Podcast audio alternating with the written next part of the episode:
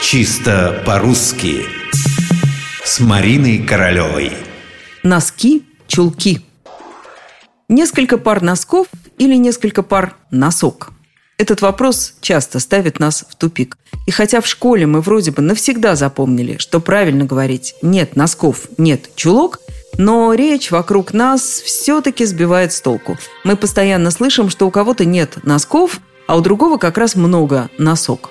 Спешу вас успокоить. По меньшей мере три авторитетных словаря Орфоэпический под редакцией Аванесова, орфографический словарь Лопатина и краткий словарь трудностей русского языка Яськовой предлагают нам две равноправные формы – носков и носок.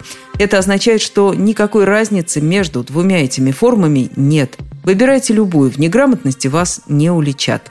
Хотя, похоже, к такому положению вещей нас привела некоторое время назад именно малограмотность. Люди не могли запомнить, что говорить надо «нет чулок, но нет носков». Вот и смешивались формы «носков-носок». В результате пришлось вторую форму родительного множественного «носок» узаконить. Хорошо, хоть с чулками такого не произошло. Ни один словарь не предлагает нам говорить а нет чулков. Так как же нам теперь поступать? Если хотите строго следовать норме, она прежняя. Нет носков, но нет чулок.